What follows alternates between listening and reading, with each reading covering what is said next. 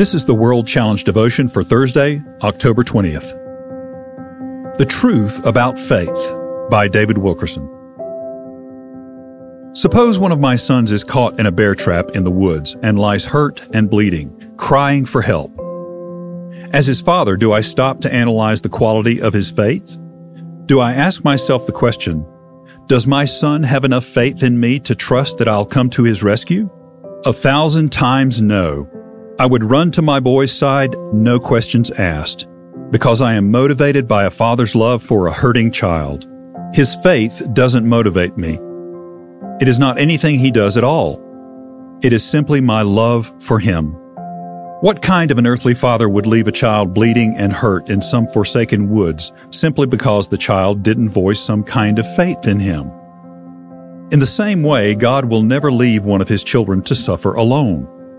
He will never shut his ear to their cries simply because their faith in him is weak. If we are faithless, he remains faithful. He cannot deny himself. 2 Timothy chapter 2 verse 13. All faith must rest on the loving kindness and concern of our heavenly Father. We are commanded to glory in the love and everlasting kindness of our Father. But let him who glories glory in this, that he understands and knows me, that I am the Lord, exercising loving kindness, judgment, and righteousness in the earth. For in these I delight.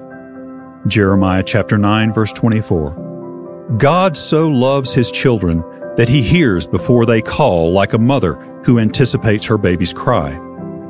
That is why David prayed, Hear my voice according to your steadfast love, O Lord. Quicken me and give me life according to your righteous decrees. Psalm 119, verse 149. He loves me and comes to my rescue when my faith is weak, when I don't deserve any answer from him, all because of his tenderness and kindness.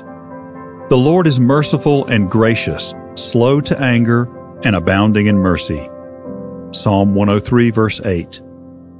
The greatest peace has flooded my life since I have convinced myself that God loves me. He will come to my rescue and do what is right in every situation of my life. Weak faith or not, He still loves me, and nothing can hinder that love. World Challenge Transforming lives through the message and mission of Jesus Christ. Visit us online at worldchallenge.org.